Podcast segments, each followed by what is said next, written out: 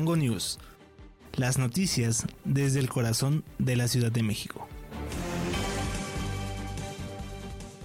Yo soy Federico Reyes y estamos en una nueva emisión de Chilango News, las noticias desde el corazón de la Ciudad de México.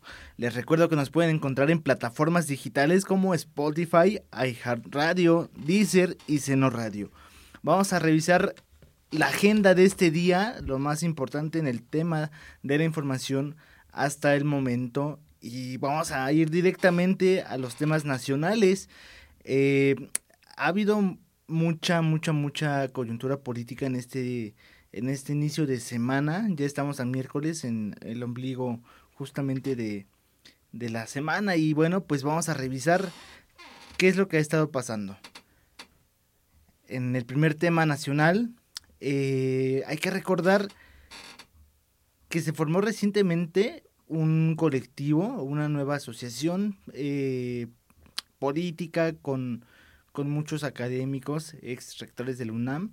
Y bueno, pues en esta, en, esta nueva agrupación este, se había dicho que estaba involucrado eh, Cárdenas. Pero hoy en la mañanera de este miércoles 1 de febrero del 2023, AMLO celebró la salida de Cárdenas de México Colectivo. Luego de declarar que el presidente vería como adversario a Cuauhtémoc Cárdenas, este miércoles suavizó su postura y dijo que lo respeta mucho por ser precursor de la democracia. Además, celebró su salida del movimiento México Colectivo, presentado justamente este lunes. Esta es la, la las palabras que dijo el presidente y lo voy a leer textualmente. A mí me dio mucho gusto lo de la carta del ingeniero y yo no sabía, pero él ya lo había informado al grupo. Lo que pasa es que siguieron manejando que formaba parte del movimiento. Entonces, cuando me preguntan, yo respondí de la manera que ustedes saben, justificó el presidente López Obrador. En ese sentido señaló que es de su agrado porque el mismo ingeniero haya aclarado la situación en la que se le relacionaba con México colectivo. Pues vamos a ver eh, que se van a estar creando asociaciones eh, en temas y con miras para el 2024, para buscar apoyos, para generar recursos, para tener impacto político y bueno, México Colectivo parece uno de estos movimientos, ¿no? Recordar que apenas en el 2018 y en las elecciones intermedias del 2021 se crearon nuevos nuevos colectivos, nuevas agrupaciones, recordar a, los partidos, por ejemplo, Fuerza por México, al partido, un partido que estaba también con, promoviendo luchadores, el RCP, y varias agrupaciones ¿no? que, que surgen de ahí eh, con intenciones a formar una nueva estructura política, pero vamos a ver si México colectivo se queda únicamente como una agrupación, una sociedad o buscará también convertirse en algún partido.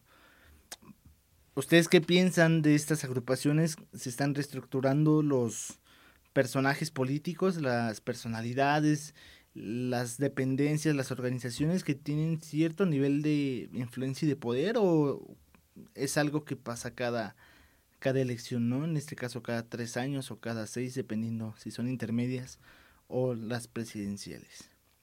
Pero bueno, vamos ahora al segundo tema y es que estamos a nada de que se cumple un año de la apertura del AIFA, del Aeropuerto Internacional Felipe Ángeles, y esta fecha va a ser el próximo 21 de marzo por lo que el Ayuntamiento de Tecámac realizará el Festival Cultural Atmósfera. Este será un evento artístico, cultural, gastronómico y de índole internacional. Vivirá además su segunda edición debido a que la primera se realizó en marzo de 2022 con motivo de la inauguración de la nueva terminal aérea por parte del presidente Andrés Manuel López Obrador. Al respecto, la alcaldesa de Tecámac, María Gutiérrez Escalante, dio a conocer que este magno evento se realizará el día 24, 25 y 26 de marzo y participarán como invitados especiales Argentina y Colombia. Esto eh, hablando de naciones, pero también va a haber algunos otros invitados, por ejemplo, el al gobierno de la Ciudad de México y el ayuntamiento de Ahome, Ahome, Sinaloa. Este, bueno, este festival, esta celebración fue y es con motivo del AIFA, de, de la apertura, y se realizará en el Parque Deportivo y Ecológico Sierra Hermosa y el Parque Lineal de los Héroes, donde se llega a realizar espectáculos artísticos y una muestra cultural, gastronómica y artesanal. Además, habrá grandes exponentes de la música, eh, como el regional mexicano, salsa y cumbia, pero también para los más chavos, para los más chicos, habrá ska, rock urbano y también música sonidera. Entonces, si ustedes son eh, aficionados de este tipo de música, de estos géneros, de bailar, pues se pueden ir a dar una vuelta, les repito, el 25, 26 y 27 de marzo en Tecamac. Ahora vamos a revisar el último tema de Nación, eh, qué es lo que está pasando en nuestro país. Y bueno, ahora vamos directamente hasta los temas de educación, donde la SEP inicia una estrategia de escuela por escuela para la atención a personas becarias de educación media superior. Así es como la Secretaría de Educación Pública a través de la Coordinación Nacional de Becas para el Bienestar Benito Juárez puso en marcha la estrategia escuela por escuela para brindar el servicio a personas beneficiarias en los planteles de educación media superior de todo el país. A través de este mecanismo se convocó a las y los estudiantes de las escuelas de este nivel educativo de manera programada por plantel y en algunos casos por apellido, con el fin de que terminen su incorporación como nuevas y nuevos becarios, así como recibir sus órdenes de pago pendientes y bueno, esto va a ser a nivel nacional. Por el momento, el Estado de México, Jalisco y Veracruz son las únicas entidades del país cuya convocatoria no será publicada en los medios oficiales, que son páginas web y redes sociales verificadas, y esta programación del resto de las entidades está disponible únicamente por medio de las redes oficiales.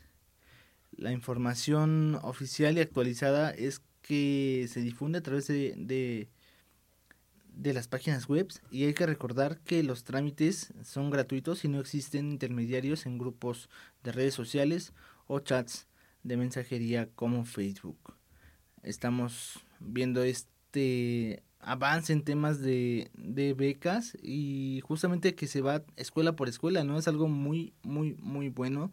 De esta forma se garantiza que los estudiantes tengan acceso a todos estos beneficios y sobre todo creo que es una motivación para que sigan estudiando, para que puedan llegar por los temas de los pasajes. Recordar que eh, los pasajes son muy caros en algunas partes del país y en algunos pues ni siquiera hay transporte público, ¿no? Eh, es llegar a, con medios propios, llámese bicicleta, llámese coche, eh, eso implica pues comprarla o, o invertir en gasolina o pagar taxis.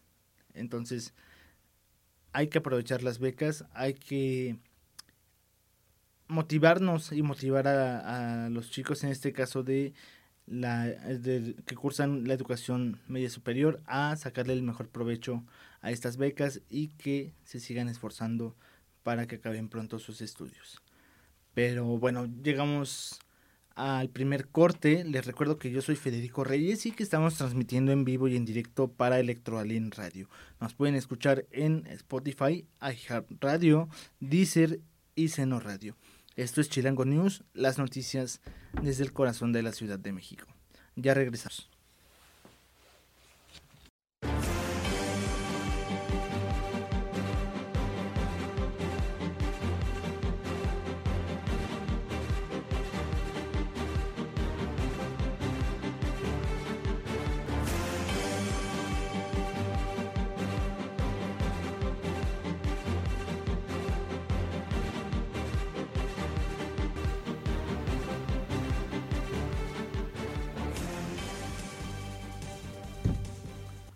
¿Qué tal amigos de Electoral Radio? Ya estamos de vuelta en Chilango News, las noticias desde el corazón de la Ciudad de México. Estamos transmitiendo en vivo para Electoral en Radio. Yo soy Federico Reyes y conmigo van a recorrer y a conocer toda la información que está sucediendo desde aquí, desde la Ciudad de México. Justamente vamos a revisar los temas de la capital y bueno, pues es que hay corcholatas presidenciables, pero también hay corcholatas capitalinas. Y estas corcholatas son los candidatos o candidatas que podrían competir por gobernar ahora la Ciudad de México. Y bueno, pues la periodista Marta Anaya reflexiona sobre los posibles candidatos a la jefatura de gobierno de la Ciudad de México, entre los cuales se encuentra, se encuentra, se toma en cuenta al secretario de Seguridad Ciudadana de la Ciudad de México, Osmar García Harfuch. El titular de la Secretaría, eh, también eh, sería la titular de la Secretaría de Protección y Seguridad Ciudadana, Rosa Isela Rodríguez, y el presidente de la Junta de Coordinación Política de Morena, Ricardo Monreal. Esto, repito, en palabras de Marta Anaya, quien compartió su reflexión. Ahí eh, se dijo por medio de, de las palabras de esta periodista que eh, ya están en vista las corcholatas de Morena para la presidencia de la República y que también en la Ciudad de México ya existen precandidatos. El candidato natural, según en palabras de Anaya, para la Ciudad de México sería Omar García Harfuch, pero eh, también podría ahí competir con algunos otros personajes políticos. Lo señala como el candidato este, natural para seguir después de Claudio Sheinbaum, pero también eh, habría otros otros personajes que serían considerados, ¿no? Por ejemplo, menciona esta periodista Anaya a Rosicela Rodríguez por su labor como secretaria de Seguridad Federal y bueno, pues también podría ser Ricardo Monreal esto en el análisis de la periodista Marta Anaya. Ahora vamos a ver el siguiente tema de la Ciudad de México. Y es que no sé si ustedes han pasado por las calles y han visto personas que lamentablemente tienen sus pertenencias en la calle. Bueno, pues si los han visto, les comento que esto se trata de un desalojo. Justamente los desalojos en la Ciudad de México alcanzaron un récord histórico en la pandemia y es que con datos de la Secretaría de Seguridad Ciudadana de la Ciudad de México se muestra que además de los desalojos, eh, pues se ha tenido que intervenir por medio de la fuerza pública y este tipo de hechos crecieron en 32% entre 2019 y 2022. En un documento de la Coordinación General de la Policía Metropolitana se muestra que en 2022 el número de desalojos tras dos años de parón económico eh, cuando muchos tribunales cerraron y los procesos se detuvieron con motivo de la pandemia de COVID-19, se disparó a 1067 casos de desalojo. Este dato pues representa un récord histórico. Y desde 2016, cuando se efectuaron 482 desalojos de este tipo, el número de casos ha crecido, pero jamás en un número tan alto como el del año pasado. El más cercano fue justamente en 2021 con 819 casos, semejante a la cifra de 2019 cuando hubo 809 y en el año 2020 el más afectado por la pandemia solamente se reportaron 370, pero les repito, este fue el más bajo porque eh, cerraron los, los, los tribunales, los juzgados y prácticamente se paró la vida de todas las personas. Ahora con con base a los datos de asuntos jurídicos de la policía, se muestra que la cantidad de solicitudes de uso de corporaciones policíacas para realizar desalojos supera en 4 a 1 a la cifra de expulsiones de vivienda realmente efectuadas. En 2022 hubo casi 4.000 requerimientos de desalojo y elementos de fuerza pública solo acudieron a poco más de 1.000 expulsiones de vivienda. Para 2021 las solicitudes de este tipo fueron 2.900, en 2020 2.200, en 2019 3.800 y en 2018 3.729. Pero bueno, vamos a entrar un poquito en materia y es que el artículo 4 de la Constitución establece que toda persona tiene derecho a disfrutar de una vivienda digna, pero los temas referentes a la vivienda, a la propiedad de la misma, así como a los derechos y obligaciones de los propietarios y de los inquilinos, no son en absoluto, no son sencillos de comprender sobre cómo y cuándo se puede y debe efectuar un desalojo. Pero bueno, en realidad primero hay que saber que un desalojo es viable cuando es necesario que se celebre un proceso judicial y esto necesario entre comillas que todos los recursos legales para la defensa del mismo se hayan agotado y exista una sentencia irrevocable. Es decir, cuando ya de, plano la persona que renta o que ocupó una propiedad ajena ya no se quiere salir por faltas de pago, por em, a lo mejor porque ya se adueñó de esa propiedad, ahí es cuando puede intervenir la fuerza pública y desalojar. Que vemos que hubo una dualidad de casos, ¿no? En la pandemia hubo gente que se quedó sin trabajo, sin empleo y no tuvieron para pagar la, la renta. Y también pues hay otras personas que creo que son muy vivas y que ya no quieren este pagar la renta y a lo mejor por ahí se, se hacen majes, ¿no? Como, como dicen por ahí. Pero bueno, pues entre que son penas y son manzanas, si, si no pagas por el lugar que estás ocupando que no es tuyo, pues en teoría podrían desalojarte. Y bueno, pues vamos a terminar con los temas de la ciudad. Y es que el ajolote es una especie característica de, de la Ciudad de México. De hecho lo vemos en billetes como símbolo, eh, incluso del país, ¿no? Y con motivo del Día Nacional del Ajolote que se conmemora este miércoles primero de febrero, la Secretaría de Medio Ambiente de la Ciudad de México pidió a las y los capitalinos ser partícipes de la conservación, protección y conocimiento de este anfibio capaz de regenerar partes de su cuerpo y contribuir a la preservación de diferentes hábitats en donde viven otras especies. Es decir, el ajolote es una maravilla para cualquier especie, para cualquier eh, entorno en donde esté. Y es que debido a que los anfibios son uno de los grupos de animales más amenazados y de acuerdo con la Secretaría de Medio Ambiente, eh, muchas de las especies se encuentran en riesgo de extinción y por ello es que podemos encontrar que se procura esta especie en zoológicos y centros de conservación de fauna silvestre.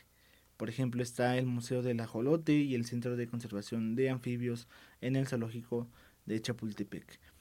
Este espacio, bueno, brinda y alberga eh, diferentes animales y en este momento está apoyando a los ajolotes. Así que, bueno, son eh, considerados también embajados, embajadores de la vida silvestre justamente del lago de Xochimilco. Son organismos emblemáticos que han sido eh, motivo de importantes investigaciones científicas, ya que tienen una capacidad regenerativa, respiran a través de su piel, son muy sensibles a los cambios en su entorno, por ello es que responden a las transformaciones que hay en los cuerpos de agua y esto hace que sean especies indicadoras de la calidad del hábitat y en consecuencia constituyen excelentes eh, centinelas o monitores del estado de salud de su ambiente.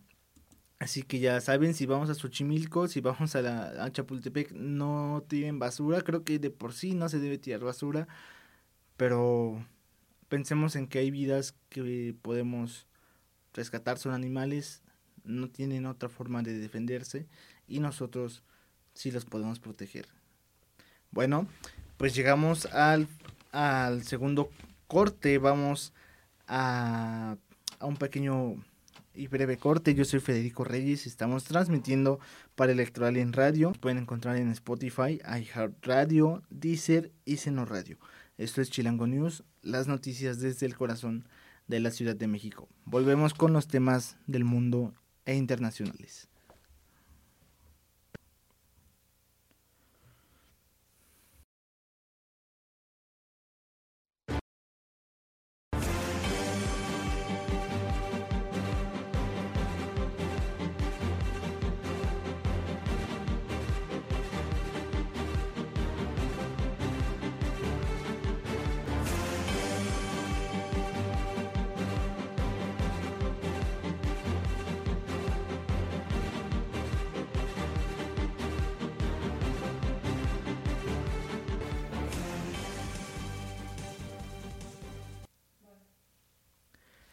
Amigos de Electoral y en Radio, ya estamos de vuelta en Chilango News. Yo soy Federico Reyes y estamos revisando las noticias desde el corazón de la Ciudad de México. Vamos a, ahora a conocer toda la información internacional y es que en Perú continúa la tensión política, pero también social, porque, bueno, el presidente Pedro Castillo, como muchos otros presidentes, ahora expresidentes, han sido destituidos por el Congreso y esto por la probable injerencia de Estados Unidos. Es algo que ha dicho incluso el presidente eh, López Obrador. Eh, vemos que justamente están metiendo organizaciones como la OEA, que tiene una polémica actuación justamente eh, con cierto beneficio hacia algunos gobiernos de derecha y a lo mejor omisiones con gobiernos de izquierda es eh, una casualidad, me parece muy, muy chistosa. Pero ahora vamos a ver que en Perú el Congreso reinició una sesión para debatir el adelanto de elecciones. Este miércoles eh, se reinició el debate sobre un adelanto de las elecciones para este año en un intento de calmar la ola de protestas que piden la renuncia de la presidenta Dina y la renovación parlamentaria. El proyecto de ley que se debatirá en la sesión de este miércoles contempla justamente anticipar las elecciones generales para diciembre de 2023 y que las nuevas autoridades asuman en mayo de 2024, según leyó el presidente del Parlamento, José Williams. Y en ese sentido también eh, hay que recordar que en diciembre eh, el Congreso aprobó anticipar los comicios para abril del 2024, pero ahora se recorrerían a diciembre, ¿no? De todas formas, yo creo que si la situación está muy tensa y si no se logra calmar, mm, van a ser, hoy justamente es febrero, van a ser 10 meses de tensión política, de incertidumbre, de un malestar social. Y bueno, pues todo esto porque parece que hay algún grupo por ahí que quiere soltar el, el poder. Y bueno, pues en ese sentido se dijo que el, eh, el Parlamento Fujimorista dijo que el propósito de esta propuesta es solamente adelantar el país que, que se sangra y también bueno hay que recordar que el día de ayer el Congreso suspendió por tercera vez la sesión para debatir y votar sobre el anticipo de elecciones divididos por el interés de las bancadas de izquierda en condicionar, en condicionar su voto a cambio de un referéndum para formar una asamblea constituyente. En un parlamento fraccionado que está conformado por más de 10 fuerzas políticas, además de congresistas independientes, y las bancadas de derecha impulsan el adelanto de elecciones y bueno, pues también hay que ver un poquito que aquí la en Perú eh, están tratando de adelantar las elecciones y no propiamente creo que para que haya alguna estabilidad, sino que lo que veo o lo que ven muchos usuarios también no me dejarán mentir en Twitter es que ahora que, que tienen como que el poder a través de Boluarte, bueno, pues buscan eh, que se hagan elecciones para que ella ya se quede durante el periodo que marca la ley como presidenta titular. Pero bueno, pues eh, en lo que son peras o son manzanas y que se decide el Congreso a escuchar a la gente que pide unas nuevas elecciones. Eh, las protestas ya han dejado 48 muertos desde que empezó la crisis el 7 de diciembre con la destitución y detención del expresidente izquierdista Pedro Castillo que intentó disolver el Congreso que les digo que este Congreso ha destituido a muchos presidentes y en paralelo a la crisis política, las protestas continuaron este miércoles en zonas del país, incluido el centro de Lima. Pero pues es que no son afectaciones solamente políticas, también hay eh, afectaciones económicas y turísticas porque pues Machu Picchu prácticamente ya está en caída libre mientras los disturbios acuden a Perú y es que eh, se vive una una vida vacía, no sé cómo decirlo, o sea, no hay nada de turismo en Machu Picchu y esto debido a los disturbios que sacó en Perú. Eh, La economía del país andino se basa en buena parte del turismo, que es una importante fuente, fuente de, de empleo que atraía a cerca de 4.5 millones de visitantes antes de la pandemia y en cuestión de semanas cambió porque a lo mucho han, han logrado atraer a 4.000 visitantes, pero ahora pues en plena temporada alta, 4.000 a visitantes a casi 4.5 millones, pues creo que sí está bastante alejado de lo que se tenía previsto, ¿no? Vamos a ver si también por ahí, por presiones económicas, se logra un consenso y unas nuevas elecciones. No lo sé qué pueda pasar, pero bueno, son negociaciones que hacen los partidarios y políticos, en este caso de Perú. Ahora vamos hasta Europa, donde Ucrania afirmó que va a recibir entre 120 y 140 tanques de guerra occidentales y también dijeron que la victoria solamente la van a tener si recuperan el total de su territorio. Así lo dijo el jefe de gabinete de la, de la presidencia de Ucrania ante la Comisión de Asuntos Exteriores y la Subcomisión de Seguridad y Defensa en la Eurocámara. Es decir, este, recordemos que allá en Europa eh, tienen una estructura política en donde son un bloque y tienen diputados y tienen gobernantes y representantes a nivel europeo y también a nivel local en cada nación. En ese sentido, bueno, solamente consideran los ucranianos la victoria sobre Rusia, eh, teniendo el 100% de su territorio, y en ese sentido dijo el ucraniano que no existe ningún escenario de cómo será la victoria que no incluya la recuperación del 100% sobre eh, pues el territorio que ya anexó Rusia. También dijo que habrá garantías de seguridad donde se plantarían más armas para Ucrania y más sanciones contra Rusia. Eh, pues también sin dejar de lado el entrar a la Alianza Atlántica y estar cubierto por el artículo 5 sobre la defensa colectiva.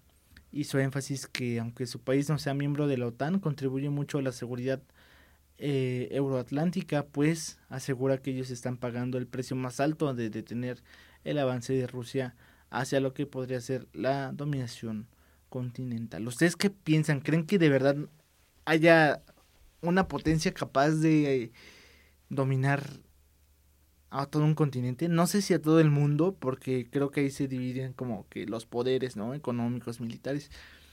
Pero por ejemplo, una potencia como China, Estados Unidos o Rusia, ¿podrían dominar a todo el continente?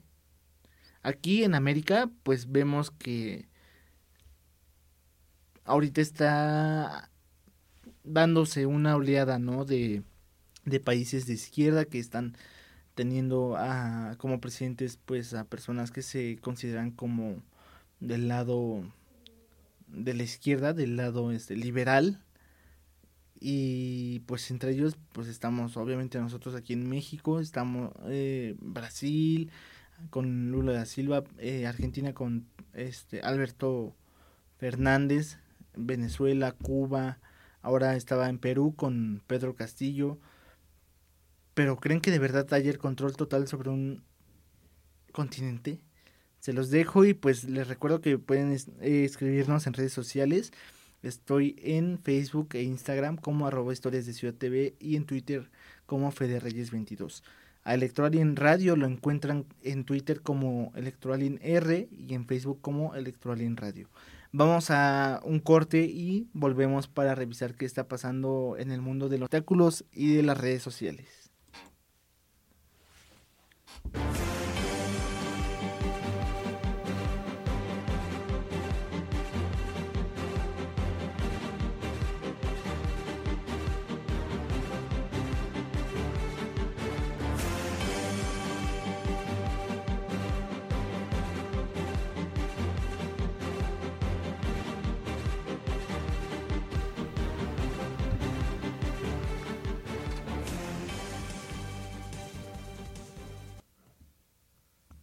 Bueno, pues ya estamos de vuelta a Electroalien Radio. Les recuerdo que nos pueden escuchar en Spotify, iHeartRadio, Deezer y Seno Radio.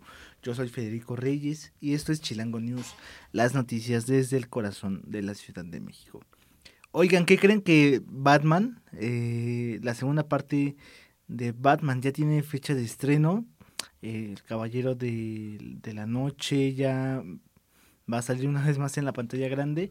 Y bueno, hay que recordar que Batman fue una de las cintas más exitosas de este 2022 y por ello pues los fans de este murciélago eh, se han preguntado cuándo va a llegar a las salas de cine el segundo capítulo de esta historia. Bueno, pues tranquilos, ya está aquí la información.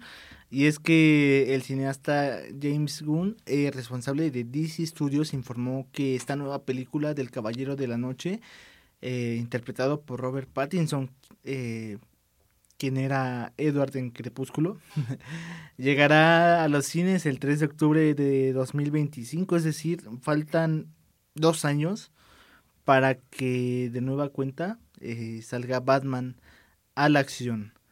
Y bueno, se considera que es una saga criminal de Batman, también incluye una serie de televisión y esto es algo propio que se está trabajando para para este proyecto.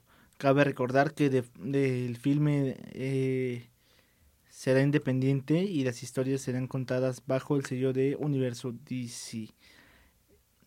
Además, bueno, este proyecto, el DC es, de DC, se estará estrenando eh, próximamente y también tendrán algunos títulos como el Joker eh, Black Superman y Titans Go, que son películas pues ya como de esta nueva generación, ¿no? del cine. Pero volviendo a Batman, estrenada en marzo del 2022, recaudó 770 millones de dólares y más allá del éxito económico, la cinta fue avalada por la crítica especializada. Es decir, es una cinta muy completa, reconocida por el gremio eh, de las películas. Y bueno, pues a ver qué es lo que sucede con esta película. Pero ahora vamos a un tema un poco más local con el tema de Dani Alves. Y lo digo local porque hay que recordar que él jugaba en Pumas y fue justamente este club de la UNAM quien se desvinculó por completo de, del jugador y es que la esposa de Dani Alves dijo que quiere divorciarse de, del futbolista después de que eh, fuera acusado por presunta violencia sexual. Su esposa comenzó a vivir un acoso mediático por parte de la prensa y de acuerdo con el programa de eh, con un programa que fue difundido todo parece indicar que a la mujer pues le habría afectado este tema y le habría pedido el divorcio ya que se considera una situación difícil para ella. Aunque en días anteriores su esposa envió un contundente mensaje de apoyo a su marido, donde aseguraba que había visto muchas eh, ocasiones como mujeres se le acercaban a él intentando algo con el jugador. Eh, pues también dijo que si lo hacían en su presencia no se quería imaginar cuando ella no estuviera, ¿no? Esto lo dijo después de la detención del jugador, pero ahora cambió eh, su declaración, esta modelo de 30 años, y ya borró todas las fotos que tenía en su cuenta de Instagram junto al jugador brasileño. Es decir, ahora pues parece ser que, que le está retirando el apoyo, a lo mejor es parte también de una estrategia, no sé, ella también creo que tiene que cuidar su imagen y probablemente es una forma de, de no salir tan perjudicada por esta situación de presunta violencia sexual que está enmarcando a Dani Alves. Bueno, pues vamos a revisar la última noticia de tendencias. Y bueno, ¿ustedes qué opinan de esta información que les he estado transmitiendo? ¿Les gustó mucho la película de Batman? ¿Qué opinan sobre el caso de Dani Alves? De verdad, eh, nos interesa mucho sus comentarios. Les recuerdo que a mí me pueden encontrar en Facebook e Instagram como arroba historias de Ciudad TV y en Twitter como Fede Reyes 22. Pero bueno, ahora vamos a volver pues al mundo del universo cinemático, cinemático de DC Comics. Y es que se anunció que habrá un capítulo con los primeros proyectos de DC para los próximos años y a través de un video difundido en redes sociales se explicó que las intenciones de DC Studios de conectar con proyectos de televisión y películas, lo cual no ocurría desde el antiguo eh, DC Universe, eh, se informó a finales de 2022 que sería reestructurado. Y es que, bueno, pues eh, se ha estado desconectado sin sincronización entre las películas y series por un tiempo. Y esto es uno de los objetivos que se buscan reactivar por lo que mantendrán las narrativas de secuelas como Batman parte 2, lo que mencionábamos, ¿no? Del Joker, eh, Black Superman, eh, proyectos que existen en sus respectivos universos y que formaban parte de la línea de DC. Otras cintas que serán vitales para este reinicio serán las secuelas de Shazam, Aquaman y Flash. Este también, bueno, estará próximamente de estreno con este divertido personaje que marcó a muchas generaciones. Y bueno, pues también ya están trabajando los escritores y ya se ha trazado un plan de 8 a 10 años para que DC Studios eh, para que DC Studios eh, realice filmes de televisión y también películas, pero videojuegos también, ¿por qué no? Bueno, pues ahora llegamos al final de esta emisión de Electro Alien de para Electroalien Radio. Les recuerdo que me pueden encontrar en Spotify, iHeartRadio, Deezer y Seno Radio.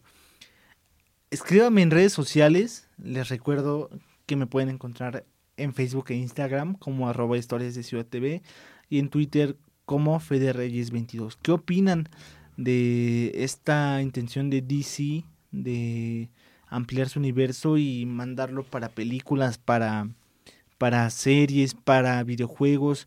Creo que hay mucha gente que es fanática de este universo DC. Y bueno, pues ahí entre algunos eh, proyectos se anuncia la criatura de Comandos, una serie animada enfocada a un grupo de antihéroes no tan conocidos en DC Comics. También eh, el Superman Legacy, ¿no? Que fue un bombazo el día que se anunció la, la, película del hombre de acero, la cual llevará el nombre de Superman Legacy. Y esta trama no contará con Henry Cavill y se estrenará en cines el 11 de junio de 2025. Pero pues también estará algún otro proyecto como eh,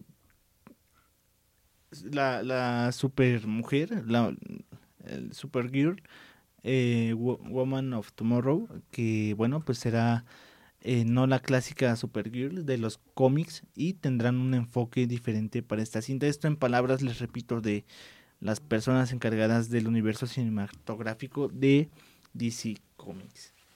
Pero bueno, ahora sí llegamos al final de esta emisión de Chilango News, las noticias desde el corazón de la Ciudad de México. Les recuerdo que yo soy Federico Reyes y que a mí me pueden encontrar en Facebook e Instagram como arroba historias de Ciudad TV y en Twitter como Reyes 22 Esto fue una transmisión para en Radio y recuerden que nos pueden encontrar en Spotify, iHeartRadio, Deezer y Seno Radio. Nos estamos escuchando el día de mañana. Que tengan un excelente miércoles.